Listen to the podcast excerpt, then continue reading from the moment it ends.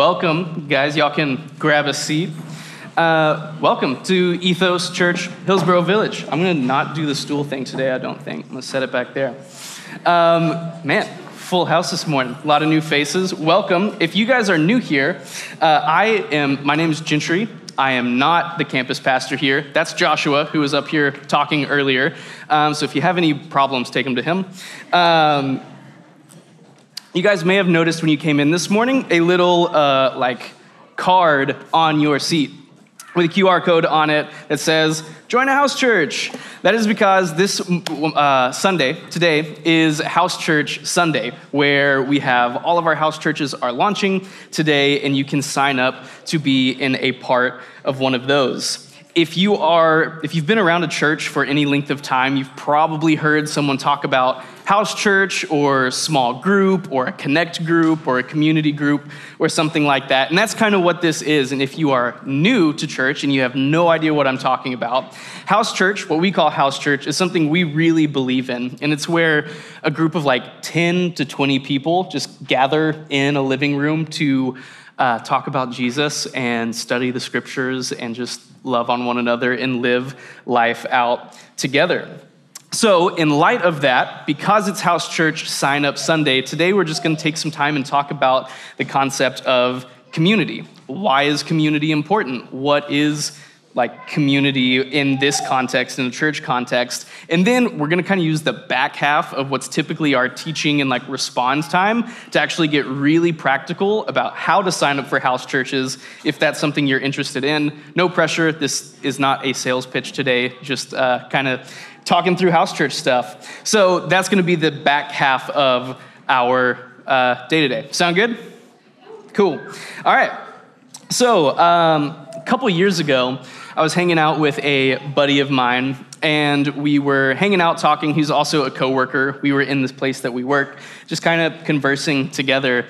And um, he is not a follower of Jesus, but we were talking about uh, all things that are uh, were politics and religion, and the year was 2020. So you can imagine it was a really light conversation uh, that we were having, uh, talking about those things that year. Um, but as I mentioned, he, uh, I think he grew up in the church, uh, but is no longer a part of the church and not necessarily a follower of Jesus. And in our conversation, he said something that was really interesting to me, that really stuck out. Uh, he said something to the effect of, you know, I don't really believe in the church, but Acts 2 is a really pretty picture. I think Acts 2 is really beautiful. what he was referring to specifically is like the last five verses in Acts chapter 2. Um, the kind of five verse block, your Bible might have a heading above it that says something like uh, the fellowship of believers or something like that.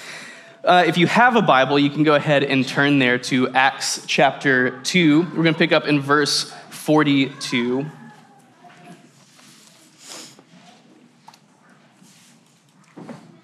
Do we have the slide for that?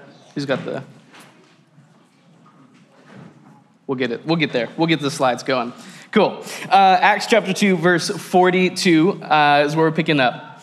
And they devoted themselves to the apostles' teaching and the fellowship, to the breaking of bread and the prayers. And all came upon every soul, and many wonders and signs were being done through the apostles. And all who believed were together and had all things in common. And they were selling their possessions and belongings, and were distributing the proceeds to all as any had need. And day by day, attending the temple together uh, they and breaking bread in their homes, they received the food with their glad and generous hearts, praising God and having favor with all people.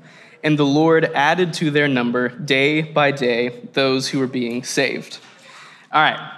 There's just five verses, but there's a lot going on there, right? Every verse is like hitting you with a news, something like boom, boom, boom, boom, boom. So we're going to stop and just kind of sit in verse 42 for a second and just start there. Typically, you if you hear a teaching on this passage it's probably centered a lot more around the whole like selling their possessions and giving to anyone as anyone had need and that whole thing uh, like on tithing and generosity so uh, that's not where we're focusing today. We're actually going to focus in on something a little different. We talked about tithing a few weeks ago. Uh, Joshua did an excellent job. And so if you want to listen to that, it's on the podcast. But we're going to focus in on something a little different this morning. We're going to focus, start in just verse 42. And they devoted themselves to the apostles' teachings and the fellowship, to the breaking of bread and the prayers. Right before this block that we have uh, is actually where Peter preaches his first sermon at Pentecost. And as a result of Peter's first sermon, 3,000 people come to faith in Jesus and are baptized, and there's 3,000 new believers. That's literally the verse right before that. If you pick up in verse 41, has so those who received his words, his being Peter, were baptized, and there were added that day about 3,000 souls. And then 42, where we're at. And they, who's they? They is that 3,000 uh, new followers of Jesus. They devoted themselves to what? To two things. They devoted themselves to the apostles' teachings and the fellowship, to the breaking of bread and prayers. So, we see here that they, these new followers of Jesus, they devote themselves to the apostles' teachings, which makes sense. You know, you like sign up for this like new movement about this Jesus guy. It makes sense that you would listen to the teachings of the people who are kind of teaching about him and all these things, but that's not the only thing that they devote themselves to here. We see that they devote themselves to the fellowship. So, both teachings and fellowship. Uh, that term fellowship there is a Greek term, koinonia. You might have heard that, might have not. But what does that mean? Typically translated fellowship, koinonia, uh, that's really what it means. But fellowship is kind of an interesting word these days to us. Uh, it's not a word that many of us typically use very often. We don't really say stuff about the fellowship or being part of a fellowship. Maybe if you like in certain church traditions that's still pretty common language but as far as the, how we just talk normally day to day we don't really use that word a whole lot. So koinonia can mean fellowship but it can also mean close association between persons typically emphasizing what is common between them. And by extension it can also mean things like participation sharing uh, contribution koinonia fellowship, community is the outcome of close relationships. So, close association with others is what community is, koinonia, this term. And what psychologist Sherry Turkle, she defines community as being built upon shared concerns. So, in this context here, that would be Jesus, uh, real consequences, and shared responsibility. So, this is different than friends. Community is not the same thing as a group of friends necessarily. Uh, friends are, you know, a lot of times we'll say, like, oh yeah, so and so, he's my friend. Like, I see him at church on Sundays, and we grabbed coffee once, like six months ago. Love that guy. Or we might say, like, oh yeah, like Josh is my buddy. We're friends. He's in my chemistry class at Vanderbilt, and he let me copy his homework this one time.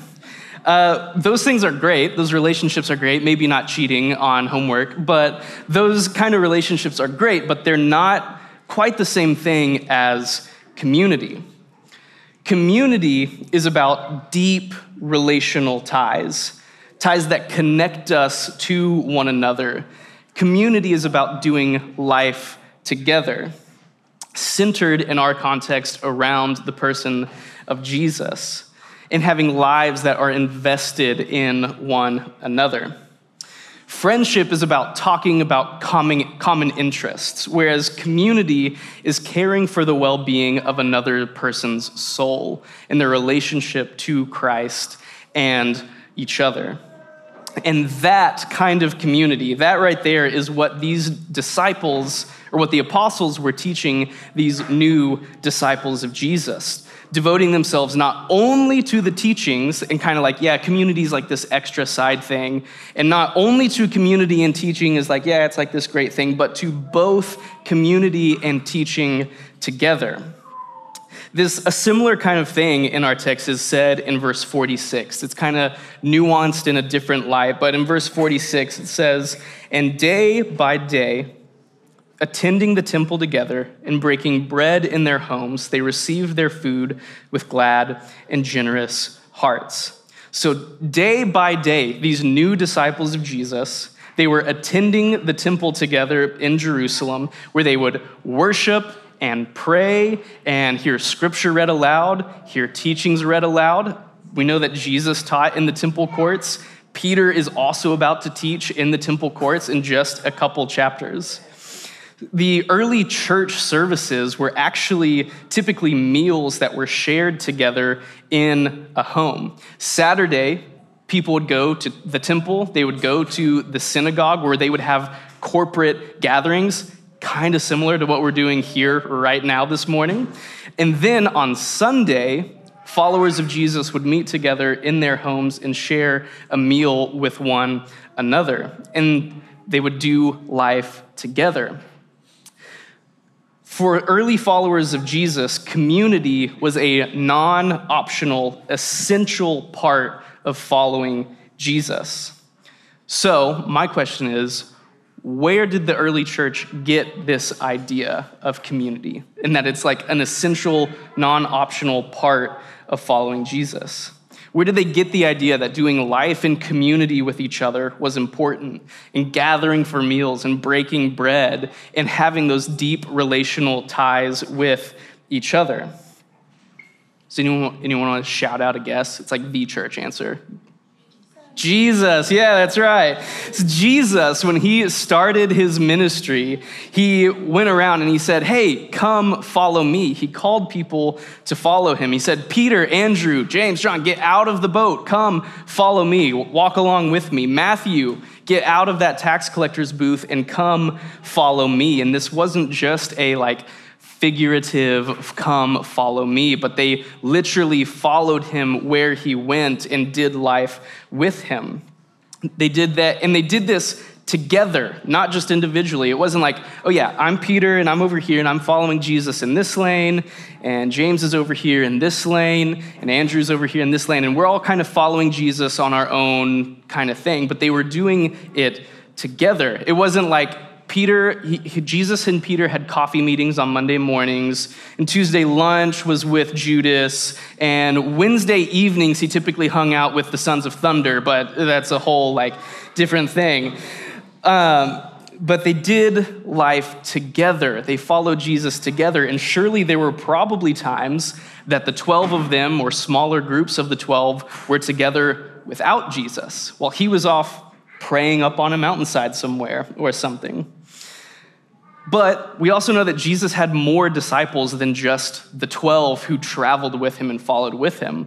There were other followers of Jesus scattered throughout different communities in Israel. And surely these people who were followers of Jesus, but didn't literally follow him everywhere he went, they probably had some sort of little Jesus community together in their hometown that they partook in and did life together with these other people.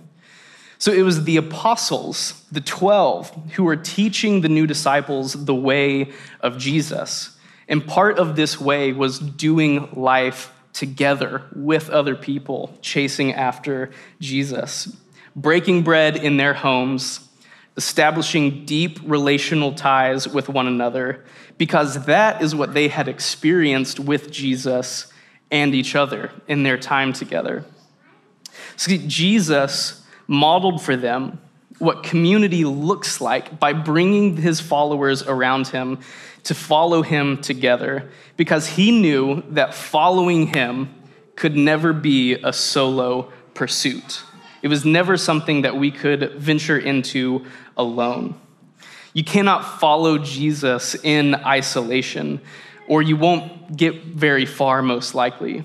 Because discipleship, in its very nature, is community, is communal. It requires relationships with people. Jesus knew this and he modeled it and instilled it in his disciples to then go and instill in others. So, community is an essential practice in following Jesus. It's an essential practice of discipleship. And it's one that I like actively advocate for in the lives of the people that I like meet with regularly, do the like Monday morning coffee thing with. Uh, I advocate for them to uh, spend time to really dig deep and get into community. And yeah, I did just call community a practice because it takes work. It's something you have to live into and work at. In our context, a community is a group of people who, despite their differences, are committed to living out the way of Jesus together as they follow Jesus and love one another. And this, that picture is what like I personally long to see out of our house churches here at Hillsboro Village, at Ethos Hillsboro Village, is people who are just like establishing those deep rooted relational ties in community together. And we have several like established house churches um, who've been are still continuing on from years past that are living into this so well without anyone really like prompting them to or teaching them to. It's just kind of what happens when you really dig into this kind of community centered around jesus but we long for our house churches to be places of deeply rooted community where people can grow in relationship with each other and in their relationship with the Lord, and to grow in spiritual maturity and to transform into the image of Jesus. And community is non optional for this kind of transformation because community is the context in which transformation can happen.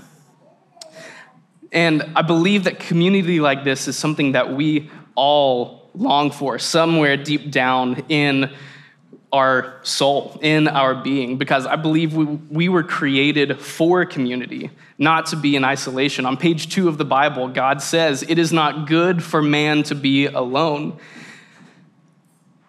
And while I believe that this is something we all long for because it's a part of who we were created to be, as we all know, living into community uh, can be difficult at times. It can be challenging. And I think there are two main reasons that I see that make living into community difficult.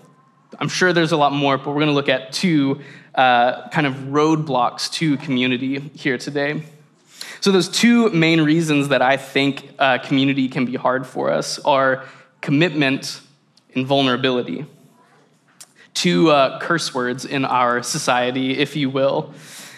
We live in a society that is more connected than ever. We've got the internet, we've got iPhones, we've got social media, we've got I bet if I knew your name in here, I can find you somewhere and we can get connected somehow. It's just not that hard anymore. And while we're more connected than ever, in a weird way, we're all more isolated and lonely than ever and I think this is due in large part to lack of community in our lives. We surround ourselves with hundreds, if not thousands, of followers on social media, fleeting little like interactions of like, hey, hey, how are you? Good, good, great, which are, again, great. We say maybe to invitations uh, that someone extends to us, like go hang out. You know, it's like, yeah, maybe I'll be there as we kind of like maybe wait for a better opportunity to come along or just the option to like say nah and opt out and like sit on the couch and binge whatever new Netflix TV show.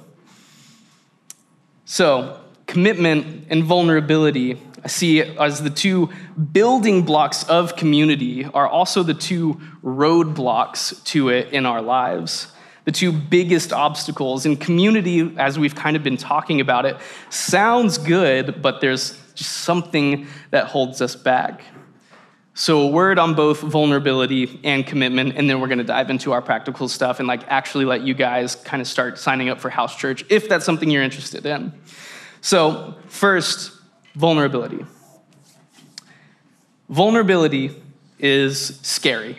And I don't think I have to like dive too deep on that for you guys to understand why that is. Like we all kind of get that it's scary to let people in on our interior lives what's scary for fear of rejection or fear of being hurt or hurt again or honestly, maybe a lot of the times because we just don't want to be embarrassed.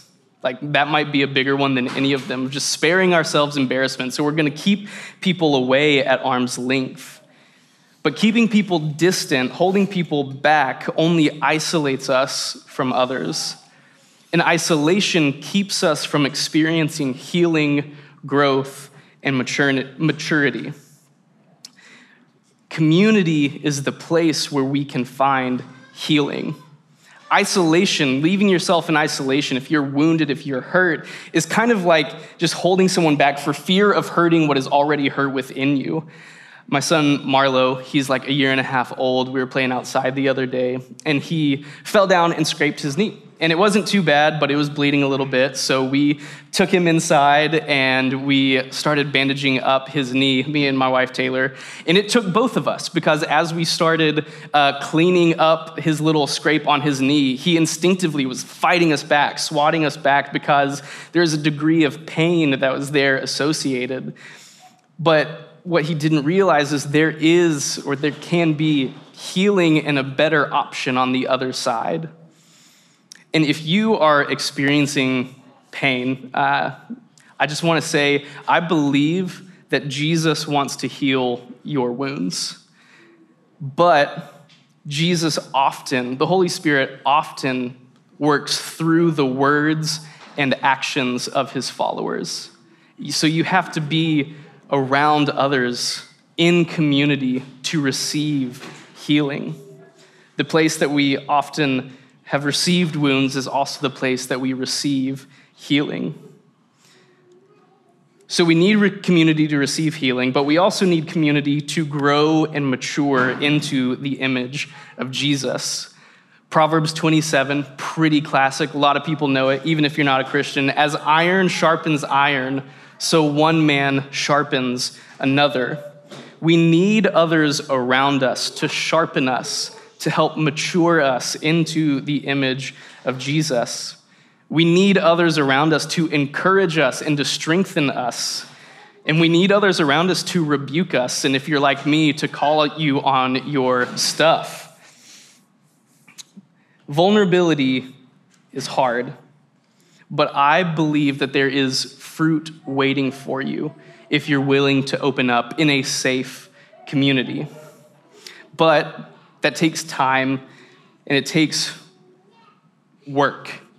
And please don't hear me saying like you should show up if you sign up for a house church, show up the first week and be like, hey, here's all my stuff, you know, whatever. That's not at all what I'm saying or what I'm getting at. What I'm saying is at least be open to opening up. As you engage in community, as you surround yourself with others be open to the idea of opening up, but that does take time. It takes work. It takes building and cultivating relationships. I'm just saying, when the time comes, as you grow comfortable and safe around other people, don't be afraid to let them in. But that kind of relationship takes time and it takes commitment, our other swear word that we're uh, looking at here. So, commitment. I've got a uh, friend of mine, buddy, his name's Tommy, and uh, he believes that everyone, every person, every one of you should have a life motto, a quote, if you will, something that is like, you know, you're marked by this thing. And he indeed has a life motto, uh, which I love. His life motto is consistency creates community. Uh, yeah, I put his name up there. It's pretty cool. Um, so he, he says, consistency creates community. That's his life motto, and it's so true. I, uh, I've seen time and time again the one of the biggest obstacle, if not the biggest obstacle to really growing in depth in community to people is, is uh, consistency. It's lack of commitment. It is flakiness, dare I even say flightiness. This is one of the biggest obstacles to growing in relationship with other people, like we're talking about. Because when people in community are not consistent, there is not the ground there to begin to grow in depth and cultivate relationships with each other. because relationships require you to show up and to keep showing up and to keep showing up even when you don't want to, even when you're tired, even when you've got something better to do, another better opportunity came along, like, oh yeah, I got tickets to like whatever, or so the, whatever game is on, so we're gonna stay home, check that out tonight. We say we want community, but so often, and guilty as charged, we're unwilling to put the work in, to actually put ourselves in the place to grow in community. But I bet if we actually just took the time to show up and be present and like engage with community, at least like this is going to be a high bar, but like 95% of the time, if you committed to showing up with your community and being there and engaging, I promise relationships will begin to grow in places that you would, will be shocked at.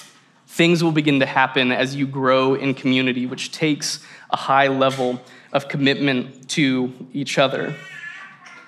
Too often, though, we let circumstances or other opportunities get in the way and keep us from showing up consistently in our communities. So just decide to commit and show up and literally just show up and sit down and engage. It's not actually that much work to just show up and engage. But it takes patience, it takes effort, it takes perseverance, and it takes a long view of community. Not just like three, three weeks in, you're like, ah, that didn't really gel with them, so I'm gonna step back and like slowly drift out. Uh, it takes perseverance. I, I worked in the coffee industry for eight years, up until like a month ago. Uh, and for seven of those eight years, I did coffee education. So I would train new baristas, do other things. And a lot of people are kind of like shocked when they find out or surprised or just didn't realize that coffee uh, is not actually a bean, it's a seed inside of a fruit. Um, and it's a, it's a seed that grows in this little red cherry. And coffee trees are super beautiful plants. When they blossom, they've got this really pretty, like delicate white flower that matures into that red cherry.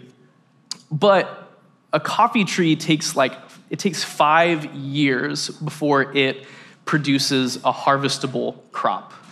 It takes five years of work and effort for those farmers to cultivate and water and care for those trees before they produce a crop, before they produce fruit that goes out and blesses the world, as many of you can probably attest to this morning.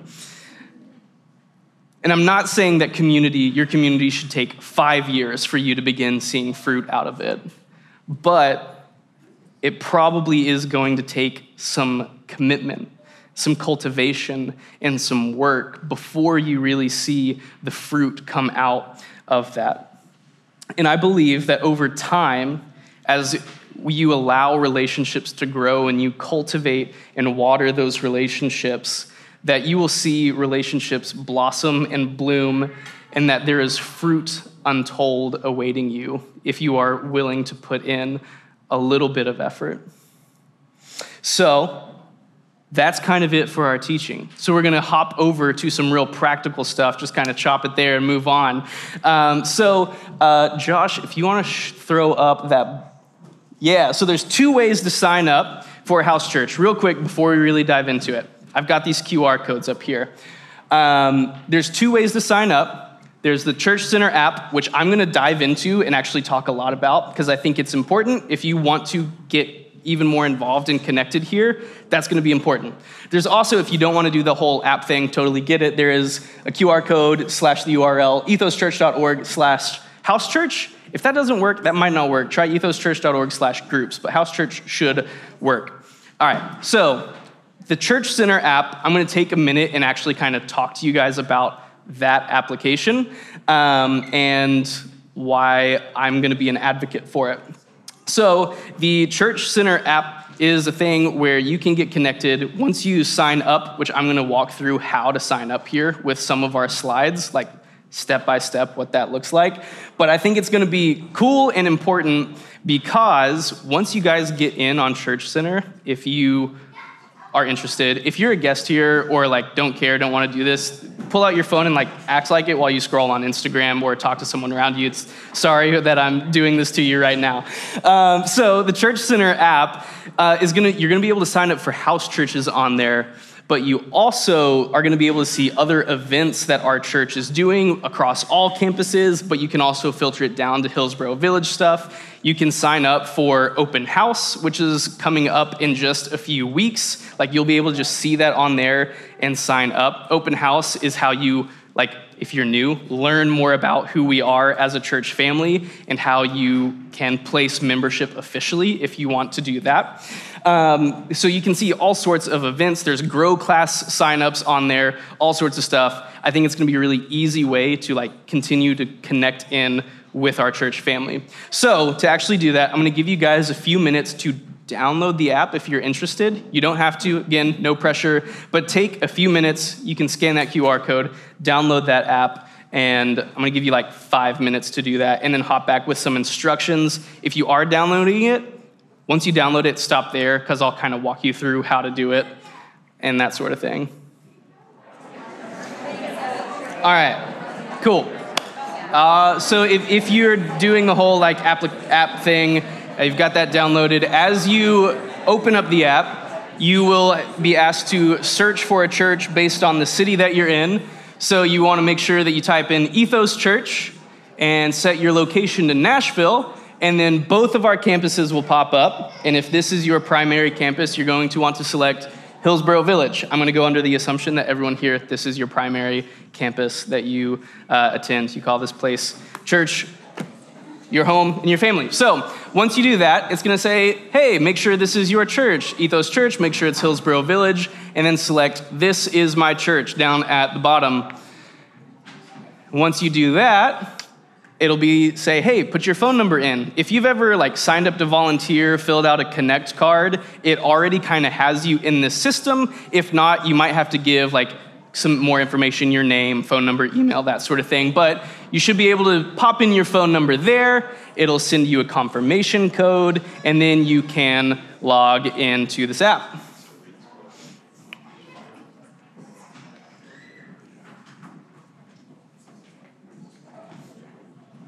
How's everyone doing? This is really weird to do at church, I know. Love you guys, y'all are awesome. If you're new here, we do weird stuff all the time.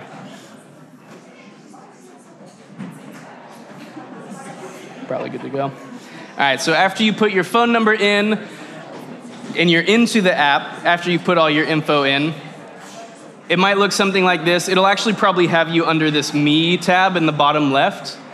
Uh, for house churches, uh, you're going to want to click that middle button where it says House Church, and then click on House Churches up top. So one, two. Um, that Events tab in the bottom right is how you would find things like grow classes or open house, that sort of thing to sign up for. So then, once you're here, this is gonna, yours is going to look different. This was mine yesterday before there was anything actually up. There, you can filter. Uh, you can filter which house churches you see. So if you click that little, uh, go back one, Joshua, that little button by the search bar, if you click that, it'll open this menu, which is the next slide, select campus, Hillsboro Village, and then these nine house churches should pop up once you do that. Hillsboro Village. You're good. You, I put, I'm the one that put all these in here. Go to a picture of Joe and Darcy. Yeah, that one. Uh, so these nine house churches should pop up if you have selected Hillsboro Village. These are our house churches that are open for signups as of right now. That's what I was doing on my iPad was publishing them all so you could actually see them. So if you logged in before we started talking this, refresh it and they'll show up if they weren't there. But here are the nine that we've got going. Um, so you'll see them and then I'm sorry that you can't see them. Go back to that. No, the that one. Uh, here, once you choose a house church, and wait to do that because we're going to do something fun here. This is, I'm just kind of helping orient you. Wait before you request to join, but you can click on a house church of one of those nine that you saw if you're doing a Hillsboro Village one. Uh, and then you can request to join. Uh, when you request to join, there's going to be an, a field to where you can like type out a note to the person. Um, I recommend if this is your church family, we are trying to keep Hillsboro Village people connected in house in house church with other Hillsboro Village people. So in that note, type whatever you want, but start it off with just putting HV exclamation point or something like that, so that the group leaders know as they're accepting requests who's Hillsboro Village and who isn't. So put that there and then hit send, and then your request is sent. But before you fully dive into doing that, I'm going to invite our house church leaders, uh, representatives of house churches, to stand up if y'all are here. Uh, Tabitha, James, sweet. Um, and if you guys, I told them that I would have them just like wave. I'm actually going to change my mind and invite you guys up here real quick. Sorry about that.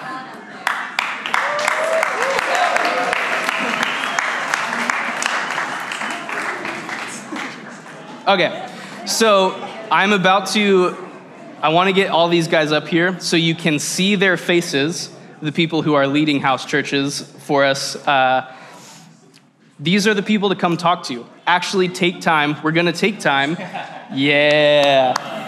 Um, I'm going to dismiss them out on the front porch. And one person from each of these house churches is going to have like a blue badge lanyard around their neck for you guys to actually go out and talk to them if you're interested in house churches. Do like a very informal house church fair, meet and greet, mingle kind of thing. So these guys are going to be out on the porch. So if you are interested in house church, here are the people. Look at these faces, memorize them, uh, and go talk to them out on the front porch after worship. We're going to do one song of worship, and then we're going to be out on the porch meeting house church leaders and signing up for house churches if you're interested. If you're not, and if you're visiting, love you guys. Thank you for sitting through uh, this entire spiel. Um, so, you guys can go ahead and head down the center aisle. Uh, I think Taylor has little badges for you guys. Wow, amazing. We're not allowed to take the mic. I was gonna like recruit. Oh, you can totally take mic. All right. Um, real quickly, as they're heading out, we're going to move into our kind of closing time of worship before we head out there and whatever. There is uh, communion. If you're in the center aisle, there might be communion under your seat, a little bowl of these rip and sips. Uh, take them, pass them around, and take like two minutes to just like pray with the people around you about community, about house churches if you're looking to sign up for one take communion together, and we're about to hop into our closing time of worship together. Love you guys.